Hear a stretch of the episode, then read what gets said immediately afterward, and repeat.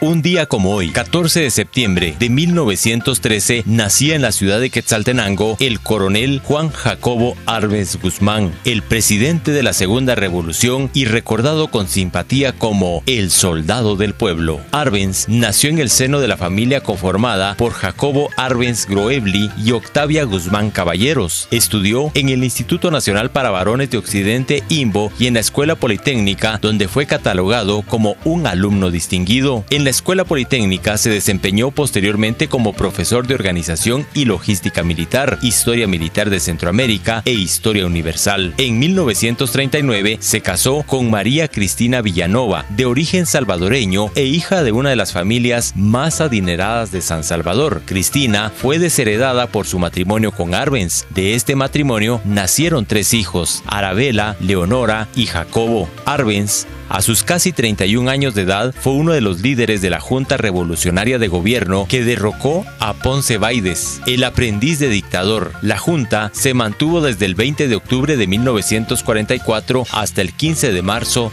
de 1945, un periodo en el cual se hicieron importantes reformas internas, como la separación de los tres poderes del Estado, la creación del cargo de vicepresidente, el principio de no reelección y reconocimiento del pueblo a manifestarse. Cabe destacar la redacción de la nueva constitución, la de 1945, la cual incorporó derechos socioeconómicos como el sueldo mínimo, la jornada laboral, los descansos y vacaciones, la sindicalización libre, la huelga y el paro, así también la indemnización por despido y la seguridad social. En el ámbito económico, reconoció la propiedad privada y autorizó la expropiación forzosa de tierras ociosas. Asimismo, dio autonomía a la Universidad de San Carlos y declaró que la educación pública debía ser laica. En 1944 se convocó a elecciones en las que resulta ganador el doctor Juan José Arevalo Bermejo con el 86% de los votos. Durante la gestión de Arevalo, Arbenz es nombrado ministro de la Defensa. Uno de sus principales aportes y por el cual poco se le recuerda es que durante el mandato de Arevalo mantuvo el gobierno pese a los constantes intentos de golpes de Estado con los que estuvo amenazado. Arbenz se refugió como asilado político en la Embajada de México durante 73 días y el 9 de septiembre de 1954 salía hacia el exilio al país vecino, no sin antes pasar por un humillante registro él y su familia en el aeropuerto La Aurora, ya que se le acusó de llevar dinero y joyas obtenidos con dinero del erario. La desgracia persiguió a Arbenz hasta el fin de sus días. Dos de sus hijas se suicidaron ante la presión del exilio, se distanció cinco años después de su esposa y falleció solitario